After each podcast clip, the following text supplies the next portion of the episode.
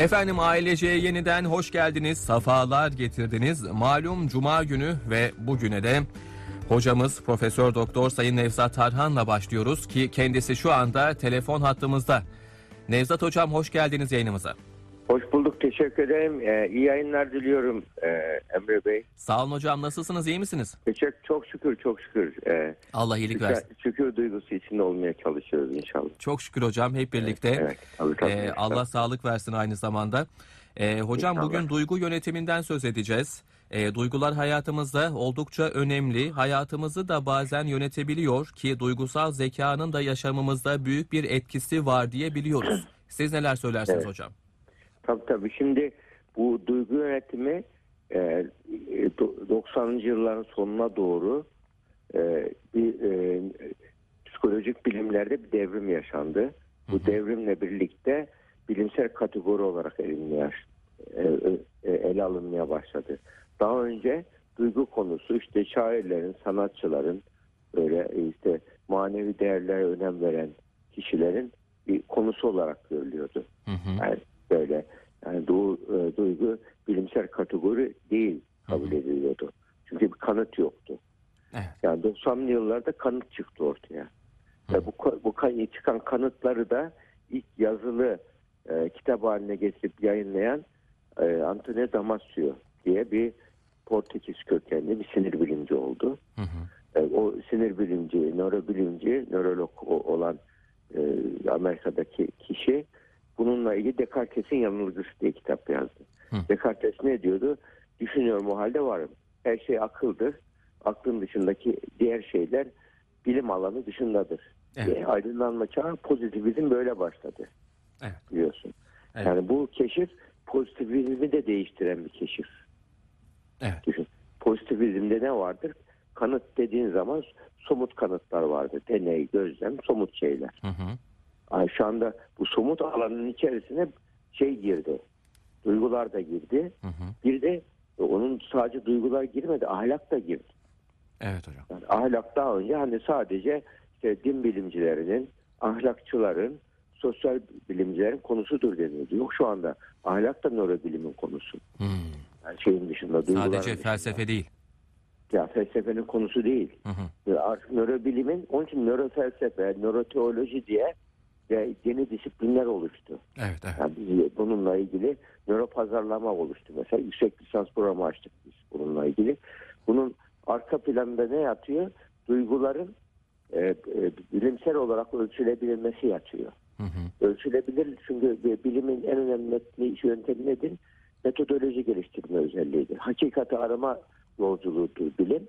Hakikati ararken e, daha önceki somut bilgiye dayanan kanıtlarımız yeni kanıtlar eklendi, yeni veriler eklendi.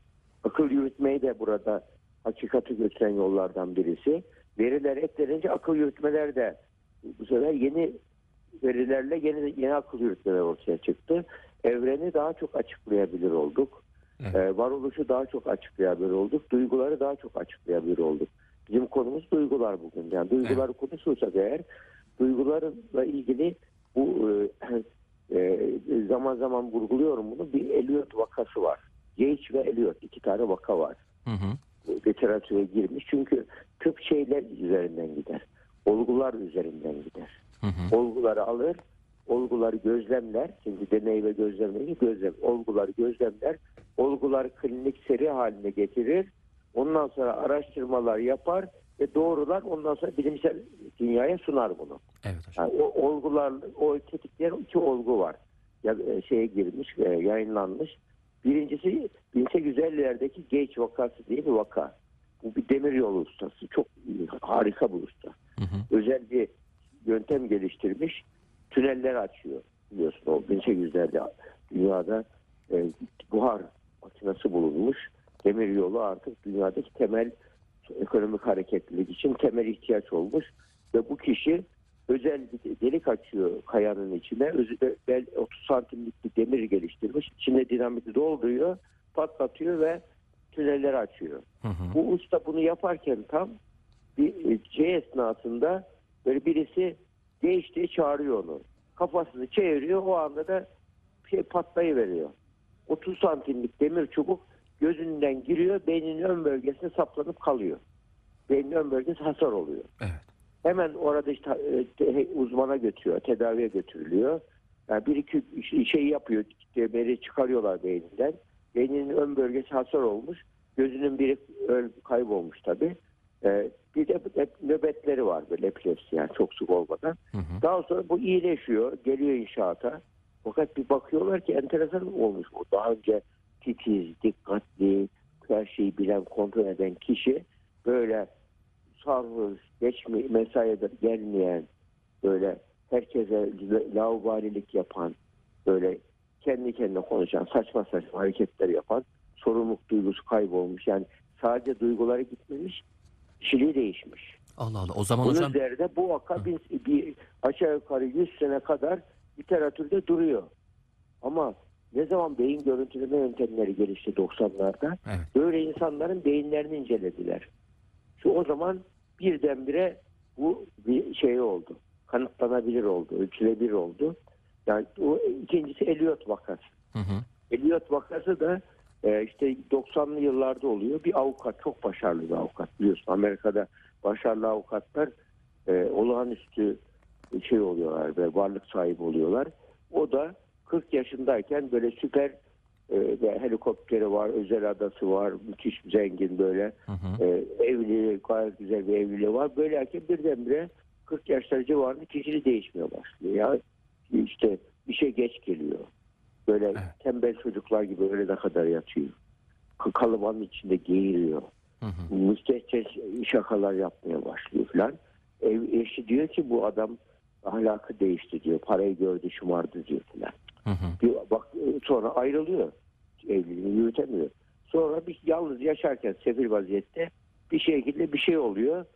Ee, MR çekiliyor. Hastaneye götürülüyor. MR'da bakıyoruz beynin ön bölgesinde mandalin büyüklüğünde tümör var. Hı hı. Bu mandalin büyüklüğünde tümör ameliyatta çıkarılıyor. Hı hı. Çıkarıp çıkarmadan önce çıkarmadan sonra bazı testler yapılıyor. Iowa testleri var böyle duygu ve düşünceleri ayıran testler.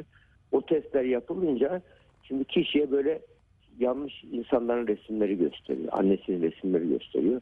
Normal bir insanın beyninde bu resimleri gördüğün zaman şey olur.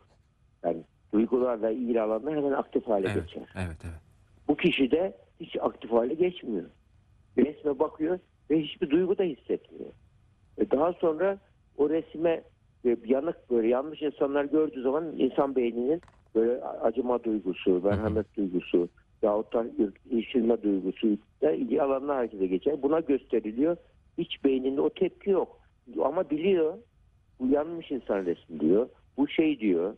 e, söyleyelim e, böyle böyle e, annemin resmi diyor. Fakat beyinde hiç duygusal cevap yok. Ya duygusal bir cevap vermesi gerektiğini biliyor ama veremiyor. Biliyor ama veremiyor. Evet. Bu tam beynin duyguları prosesinden veren bölgesini tahrip etmiş. Evet. Evet. O zaman Bunun üzerine duyguların bu- oluştuğu yer ön bölge mi hocam? yapıyor. Hı hı. Bu gibi vakalar yayınlar artınca şu anda artık Hı hı. duygusal zeka olarak halk arasında bilinen ama duyguların nörobilimi olarak geçiyor aslında. Hı hı. Sosyal nörobilim gibi duyguları o halde arkadaş bizim duyguları ölçebiliriz duyguları yönetebiliriz diye kaynak yönetiminin içine alınıyor. Yani biliyorsun şeyde e, kaynak yönetimi e, iktisadın e, para yönetiminin temel şeyidir. Kesinlikle. Yani temel ne vardır? Sermayedir bu. Hı hı. Hı hı. Kapitaldir. Hı hı. Yani sermaye sermayede ne yaparsın? Böyle finansal sermaye neyse duygu sermayesi de o. Ahlak sermayesi de o. Hı hı. Yani bu, bu sermayeler doğuştan gelmiyor bize. Bunları sonradan kazanıyoruz. Ama kazanma yeteneğiyle doğuyoruz. Kaynakları büyütme yeteneğiyle doğuyoruz. Ama doğuştan mesela sevme yeteneğimiz var. Geliştirirsek beynimizde onunla ilgili network oluşuyor. Kimyasal bağlantılar oluşuyor. Ve beyin ona yönelik yatırım yapmış oluyor. Yapmazsanız köreliyor. Vahşi çocuk vak- vakaları yapılmamış vakalar.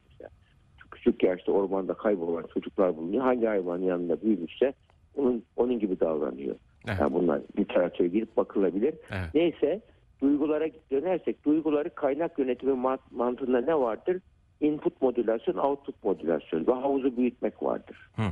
Yani havuzun yani bir, mesela yatırımcı ne yapar? Önce havuzunu büyütmeye çalışır. Parasını genişletmeye çalışır. ne yapar? Geliri artırır, gideri dikkatli kullanır. Geliri artırır, gideri dikkatli kullanır. Bir müddet sonra bakmış havuz büyümüş. Büyüdüğü zaman yeni yatırımlar yapar, havuz daha da büyür. Yeni yatırımlar yapar ve geri dönüşü olan yatırımlar yapar ama akıllı yönetici. Hı hı. Geri dönüşü olmayan yatırımlar yaparsa akar gider. Hı Onun için bu para yönetimi bu bizden sonraki şeyde zaten Bunu konuşacağız Özlem, hocam. Özlem Hanım bunu çok güzel anlatıyor. Evet evet evet. Yani burada Özlem hocamız burada da ben aynı sermaye mantığı olduğu için Hı hı. psikolojik sermayedir bu bak. Evet. Aynı para yönetimi gibi psikolojik sevgi sermayemizi önce sevgi içimizde sevgi duygusunu ağacı, kuşu, böceği, içtiğimiz çayı her şeye sevgi e, duymayı öğreneceğiz ve öğreteceğiz çocuğumuza. Hı hı. Bu, bu sevgi sevgi zengini olduktan sonra sevgi cömert olacak. Evet. Önce ama önce sevgimizi artım, sevgi kapasitemizi artırmalı. Kimler bu sevgi kapasitesini artırıyor? Evet. Artmak için ne yapmak lazım? Hı hı. Burada yani birinci sorumuzun cevabı şu olsun. Sevgi zengini olmak, sevgi kapasitesini artırabilmek için birincisi yapacağımız şey e, bizim sorunlar önümüze çıktığı zaman sorunlara eğer olumlu yaklaşırsak sorunlar kendilerini bize açıyorlar. Hı. Olumlu yaklaşmazsak sorunlar kendilerini kapatıyorlar. Ne oluyor? Bu sefer içimizde e, sevgi ve güven yerine korku ve kaçınma başlıyor. Evet. Yani sevgi ve güvenin arttı. Sevgi olunca korku azalır, güven artar. Hı hı. Güven arttığı zaman da insan girişimcilik olur. Mesela çocukluk döneminde düşün. Çocuk yürümeye başladığı zaman ne zaman annem yanımda güvenli alanım derse her tarafa el uzatmaya başlar. Doğru. Güvenli hissederse. Doğru. Eğer güvende hissetmese hep ağlar çocuk. Hı hı. Mesela çocukluk depresyonu var, bebeklik depresyonu. 0-3, bak 0-1 yaş arası. Nasıl oluyor bebeklik depresyonu? Bebeklik daha şey beşikte. Mesela çocuk anne yoksunluğu olduğu zaman çocukta anne bir ay eğer gelmezse çocuğa yanına yani ona güven veren, bakım veren kişi buna hospitalizasyon hastalığı da deniyor. Hı hı. Gelmezse eğer ne oluyor çocukta? Bebekte yani bak daha bir yaşına kadar. Bebek önce bekliyor anneyi. Hani yanına hareket eden bir şey geldiği zaman susuyor. Hı hı. Anne olmadığı zaman ağlıyor. Çocuğun çünkü tek ifadesi de ağlama. Evet. Onun için bizim yani öğrencilik yıllarımızda çocuk ağladığı zaman şöyle deniyordu. Bak, Tam bir materyalist bakış açısıyla biz eğitim aldık. O değişti çünkü. Bilimde de devrim yaptı bu Hı hı. genel olarak. Ben diyordu çocuk ağladığı zaman altı temizse, karnı toksa, ihtiyaçlar giderilmişse sakın kucağınıza almayın. Annelere böyle deniyor çocuk Hı hı. Eğitiminde, çocuk gelişiminde. Evet. Çünkü şımarır Hı hı. özgür olsun. Kendi kendini yönetebilmeyi öğrensin. diye. Çocukta ne oluyordu bu sefer? Belki annesini arada görüyordu. Özgür oluyordu ama bu sefer anneyle bağı zayıflıyordu. Bu sefer tam tersi de var bizim kültürümüzde. Çocuğu devamlı anneyle yapış yapış. Hı. Çocuk bir yaşına geldiği zaman yatağını ayırmak lazım. 7 yaşına geldiği zaman odayı ayırmak lazım. Mesela bunu yapmıyoruz. Hep anneyle yapış yapış. Çocukta ne oluyor bu sefer? Bağlanma bozukluğu oluyor. Hı. Yani bireyselleşme, özellik duygusu gelişmiyor. Yani sevgi duygusunu sadece anneyle ilişkisine yatırım indirgiyor. Evet. Ve böyle durumlarda bağlanma bozuklukları ortaya çıkıyor. Çünkü sevgi bir bağlanma e, sonucunu da doğuruyor ortaya. Neyse yani duyguları önce e, duygularımızı artırmanın yollarını arayacağız. Bunun Evet. için sevgi e, çocuğun da çocuklarda bunu artırmak için çocuğa e, güven, sevgi duygu vereceğiz. Çocuk korkusunu alacağız. Çocuk özelleşecek bir şeyler başaracak. Başardıkça onaylayacağız. Onayladıkça çocuğun kendine güveni gelecek ve öylece büyüyecek. Hem de beynindeki o 0-3 yaş arası ve e, ergenlik dönemi beynin blooming yaptığı dönemdir. Hı hı. Yani bu e, me- mesela baharda mesela ne oldu şu anda? Böyle bir- birkaç e, hafta içinde birdenbire her şey çiçekler açtı, ağaçlar yemyeşil oluverdi. Hı hı. Hı hı. Aynı şey beynimizde 0-3 yaş arası ve ergenlik dönemindeki o büyüdüğü dönemde beyin aynı şekilde e, sinaptik kimyasal böyle fışkırmalar oluyor beyinde, büyümeler oluyor. Hı. Daha sonra onu biz törpülüyoruz, buduyoruz beynimizi. Sinaptik budama deniyor buna. Ve öylece kişiliğimiz oluşuyor. Evet. E, Bunun, bunun gibi beynimizde de o duygular çocuk kendini güvende, sevgi alırsa güvende hissediyor. Güvende hissedince o da sevgi e, ifade etmeye başlıyor. Duygusal alışveriş başlıyor anneyle. Duygusal okuryazarlık başlıyor. Hı hı. Hı hı. Empati başlıyor. Ve sevgi girdisi artıyor. Evet. Yani beynimizin duyguları yöneten bölümü, böl- bölümü şey oluyor. Yani sosyallik de oluyor bu. Kendi kendine olmuyor işte. Evet, evet, evet. Sosyallik de oluyor. Onun için burada e, aileden öğreniyor duygu zenginliğini insan. Yani çevreden, yakınlardan, toplumdan ve kültürden öğreniyor. Beyin, beyin olgunlaşıyor, işte gelişiyor. Daha sonra bunu akıllıca yönetmeyi öğreniyor. Hı hı. Yani bu sefer de mesela o, e, anneler vardır. Çocuğunu çok sever. Hiç unutmam bana bir gün anne geldi dedi ki ben çocuğuma tapıyorum dedi. Evet. Vay, Ben şöyle bir anda şaşırdım ya. Çok ne kadar seviyor annesini. Hı hı. Yani o derece ki yani sanki böyle yaratanından daha çok seviyorum gibi bir ifade kullanıyor. Yani bir abartı var tabii işin içinde ama Hı hı. abartı ama beynimiz öyle bir şey ki abart beynimiz duygular abartınca karşıtı geliyor ortaya. Sonra bu anne mutfağa giriyor. Hı hı. Çocuğu da kucağında mutfakta bir bıçak kırıyor.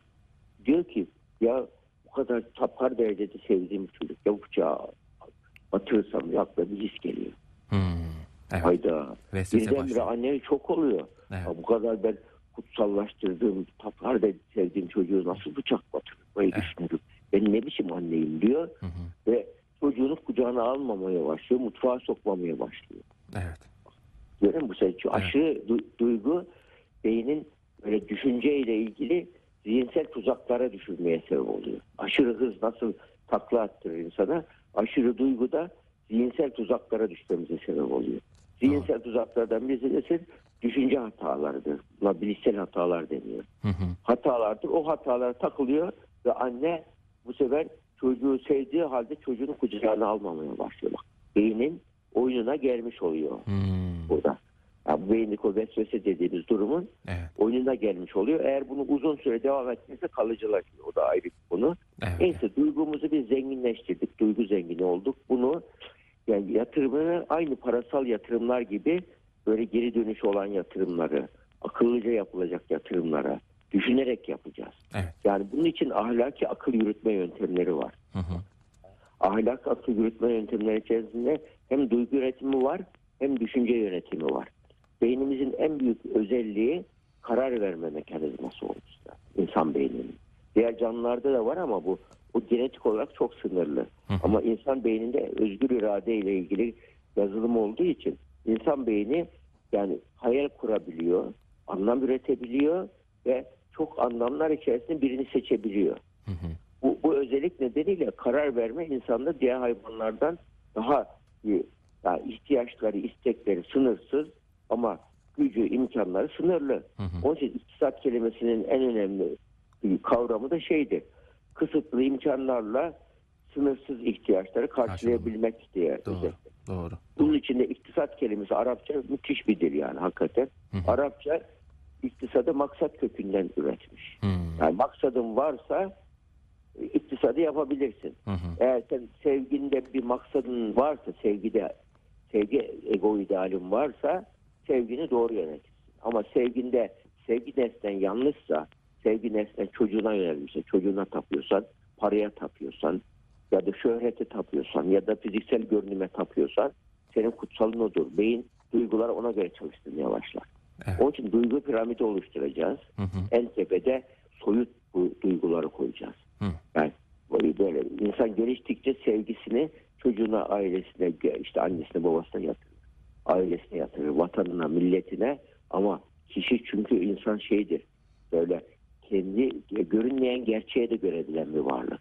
Evet. Elmayı açtığı zaman sadece çekirdeği görmez.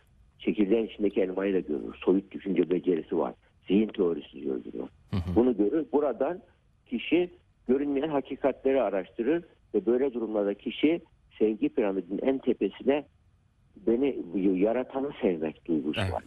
Evet. evet. Bu genetik olarak da e, bunu düşündüğün an beyin farklı çalışmaya başlıyor.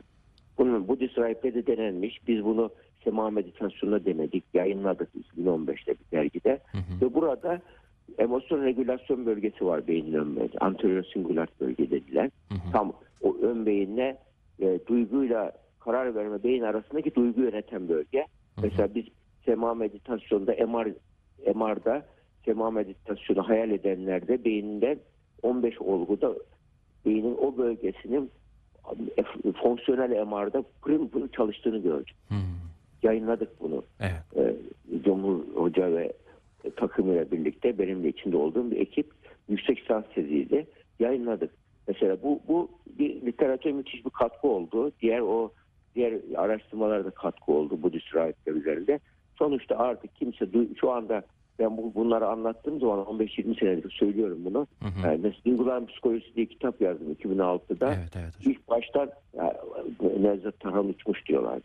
Evet. Yani duygu- öyle yani, yani duyguları işte olumlu olumsuz duygular diye ikiye ayırıyor falan. Hı hı hı. Hani o zaman daha sonra pozitif psikoloji çıktı duygu yönetimi öğretmen. Ölçülebilir hale geldi hatta. Yani ondan sonra bu Hı hı. artık bilimsel temeli doğrulandı. Hı hı. Ondan sonra şey yani burada e, hakikat şu an herkes kabul ediyor. Şu anda artık sanki e, birazcık bu, bu kitapları okuyanlar yaşam koçuyum diye çıkıyorlar. Evet, evet. Onlara da dikkat et. Do- doğru doğru hocam. Yani sonuçta duygu, duygu önce duygu zengini olacağız. Hı hı. Duygumuzu girdi kontrolü artıracağız. Hı hı. Ondan sonra çıktığı da düşünerek yapacağız. Karar vererek. Böyle Ferhat Bey onu başka bir programda ele alırız. Ben, İnşallah. e, Evet, inşallah. istemiyorum. İnşallah. Yani ahlaki akıl yürütme yani. Duygular olduğu gibi nasıl peki ahlaklı nasıl oluyoruz? Hı hı. Ahlakın nörobilimi nedir? Hı hı. İyi, yani ahlaklı bir insan olmak şu anda e, bir şey, ihtiyaç mı? Ahlaksız olabilir miyiz? Hı hı. Mesela bazı görüşler var. E, varoluşçu hümanizm görüşleri, Hı hı. e, özellikle nihilistik hümanizm görüşleri. Bu, bu görüşlerde e, değerlere lüzum yok, ahlaka lüzum yok. Ahlak. Mesela Adam Smith öyle demiş. Yani, yani insan kapitalizmin kurucularından birisi biliyorsunuz. Zaten ahlak doğuştan genel toplumda vardır. Bunu öğretmeye lüzum yok. İnsan üretsin, özgür olsun, e, ahlak kendiliğinden şey yapar, oluşur. Hı hı. Piyasaya, piyasanın ahlak eğitimine ihtiyacı yoktur. Hı hı. Piyasanın ahlakı yoktur demiş. Onun üzerine vahşi kapitalizm çıkıyor. E şimdi bakıyorlar ki ahlak olmadan da mesela bir ekonomi niye kötüye gidiyorlar diye ben hiç unutmam bir krizde bir hocaya sormuşlardı. Ya biz teorik olarak biliyoruz her şeyi söylüyoruz ama dört tane ahlaklı adam bulup bulamıyoruz ki yönetelim diyor. Hı. Yani Evet. bütün işte orada aslında Evet. ne oluyor? Karar vericilerin doğru karar vermesi. Beynimizin karar mekanizması ve ahlak gibi bir konuyu daha sonra Bir, bir, bir başka programda e, işleyelim hocam. Evet. E, şimdi e, Özlem Hanım'la e, borçlarımızı konuşacağız. Bu borçlarımızın altında da duygularımız yatıyor. Eğer duygularımızı kontrol edemezsek, e, sağlam e, sermayeye yatırım yapamazsak duygu bağlamında e, maddi Tabii. sermayemiz de etkilenebiliyor. Bunu konuşacağız şimdi de. Evet. Ya orada bak bu konuyla ilgili bir fare hikayesi anlatayım. Buyur. Fareye diyorlar ki yuva, kaval, yuvasında güvendeyken Hı hı. ya diyorlar 30 santim uzakta diyor müthiş büyük bir peynir var diyorlar. Hı hı. Peynir var diyor. Hı hı. Fare akıllı fareymiş diyor ki ya kafese hem bu kadar çok yakın hem de bu kadar ödül büyük diyor. Hı hı. Bunun arkasında bir affedersiniz bir, şeylik var bir hinlik var Bir hinlik, diyor. evet. Evet. Hinlik var diyor gitmiyor. Hı hı. Yani onun için ödül ne kadar büyükse Evet. ve ulaşımı kolaysa orada bir çapanoğlu vardır. Mutlaka. evet, onun için bak şu anda işte o hani saadet e, şey zincirleri var ya onun Evet, evet. tuzağına düşünler o bu farenin kadar akıllı değiller. Evet evet. Emek olmadan e, yemek olmuyor hocam. E, Yok çok te- hocam, çok teşekkürler. Çok sağ olun hocam. Evet. Ağzınıza sağlık. Rica ederim iyi yayınlar. İyi sağ olun size de kolaylıklar diliyoruz hocam. Hayırlı cumalar. Sağ olun sağ olun hocam.